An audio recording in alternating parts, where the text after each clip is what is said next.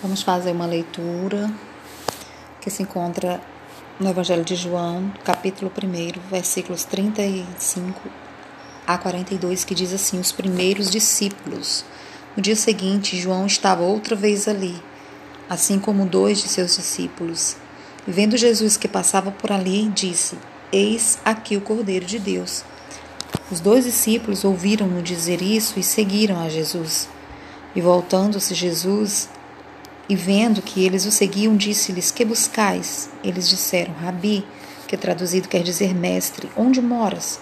Ele lhes disse: Vinde e vede. Foram, viram onde morava e ficaram com ele aquele dia, porque eram quase duas da tarde. André, irmão de Simão Pedro, era um dos que ouviram aquilo de João e o seguiram. Este achou primeiro seu irmão Simão e disse-lhe: Achamos o Messias, que traduzido é o Cristo. E levou-o a Jesus, olhando Jesus para ele, disse: Tu és Simão, filho de Jonas. Tu serás chamado Cefas, que quer dizer Pedro.